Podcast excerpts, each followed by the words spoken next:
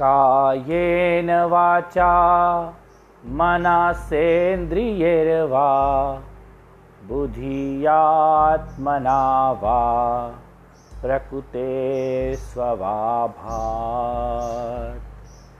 करोमि यद्यत्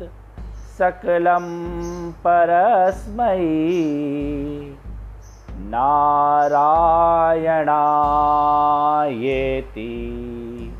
समर्पयामि